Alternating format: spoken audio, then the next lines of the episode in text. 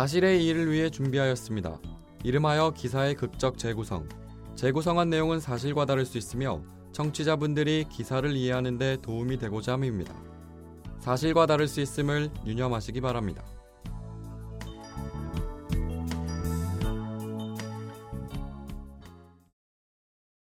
야, 너 피 많이 나? 괜찮아? 어? 어, 게, 괜찮아. 근데 어쩌냐, 강도가. 이렇게 피가 많이 나는데 뭐가 괜찮아? 내가 경찰에 신고할게. 경, 경찰? 아니, 무슨 소리야. 나 괜, 괜찮대도 경찰은 무슨, 수원아, 나 괜찮아. 괜찮긴 강도한테 배를 찔렸는데 뭐가 괜찮아? 기다려봐. 아니, 그, 그게 아니라, 그러니까 경찰이, 아니, 강도가 갚을 돈을. 여보세요? 거기 경찰이죠? 강도 사건이고요. 친구가 피를 많이 흘리고 있어요.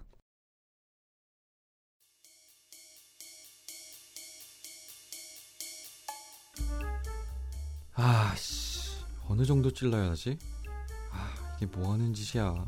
아프겠지? 젠장, 나도 모르겠다. 찌르자.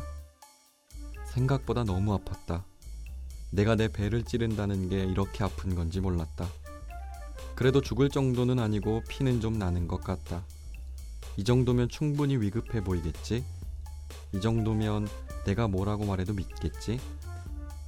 안도의 한숨과 아픈 통증이 같이 밀려오니 좋은 것도 아니고 싫은 것도 아닌 애매모호한 감정이 되었다. 아침에 친구에게 전화를 걸었다.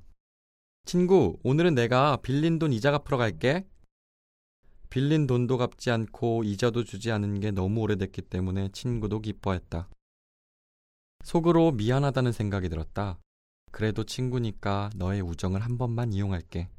이번 한 번만 속아주면 어떻게든 한 번만 넘어가면 내가 꼭 돈 만들어서 갚을게 라는 생각이었다. 그래도 돈보다 중요한 게 사람이고 우정 아니겠나? 한 번만 속이는 거다. 대충 거짓말거리도 만들어놨다. 친구는 걱정하겠지만 오늘은 돈을 갚지 않아도 된다. 배를 찌르고 피나는 부위를 휴지로 막는다. 최대한 아파 보이게 피가 많이 나는 것처럼 보이게 물도 묻혀가며 소란을 떤다.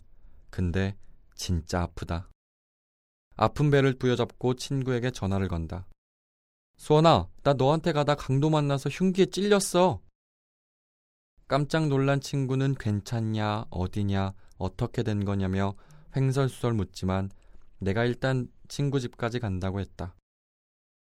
친구 집 앞에 도착하니 이미 나와서 기다리고 있다. 피에 젖은 휴지 더미를 보더니 경찰에 바로 신고한다. 이, 게 아닌데 이 친구가 왜 이러지? 내 말도 안 듣고 이러면 안 되는데 나 그 정도 아닌데 뭐라 말릴 새도 없었고 그놈의 경찰은 왜 이리 빨리 오는 건지 경찰의 구급차도 출동하고 일이 점점 커진다. 심장이 콩닥콩닥거린다.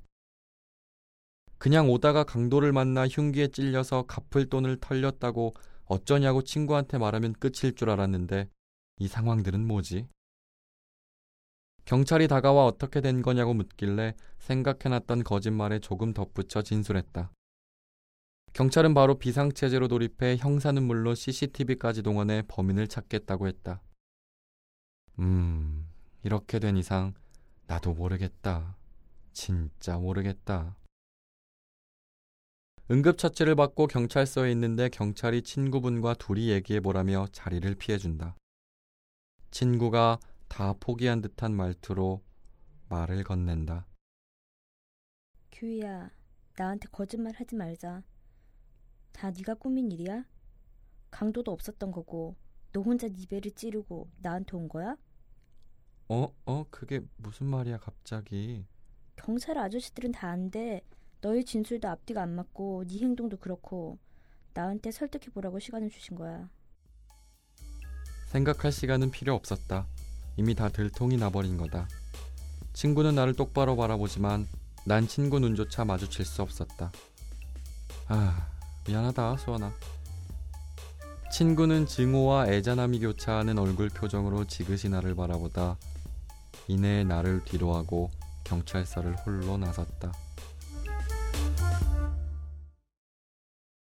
친구에게 빌린 돈을 갚지 못해 자해를 한 후 강도에게 당했다며 친구와 경찰을 속인 20대가 불구속 입건됐습니다. 경찰에 따르면 이모 씨는 친구 김모 씨에게 빌린 돈의 이자를 갚겠다며 친구 집으로 이동 중 모 대형마트 주차장에 들러 낚시용 칼로 자해를 했습니다. 이어 친구에게 전화해 강도를 당했다고 했고 피해 젖은 휴지로 배를 감싸며 친구 집에 도착한 이 씨를 보고 김 씨는 경찰에 신고했습니다. 출동한 경찰관에게 이 씨는 부산 동래구 아파트 근처에서 교행 문제로 승강이를 벌이던 덤프트럭 탑승자가 갑자기 흉기로 찌르고 720만 원을 빼앗아 달아났다며 친구에게 이자로 줄 돈이라고 말했습니다. 그러나 경찰은 강도에게 흉기로 찔렸는데 곧바로 신고하지 않고 2km 이상 떨어진 친구 집까지 차를 몰고 간 점, 강도 용의자의 인상착의를 전혀 기억하지 못하는 점 등 예사롭지 못한 점을 발견하고 친구 김 씨에게 알렸습니다. 김 씨의 설득 끝에 이 씨는 결국 자작극임을 실토하고 위계에 의한 공무집행 방해 혐의로 불구속 입건됐습니다.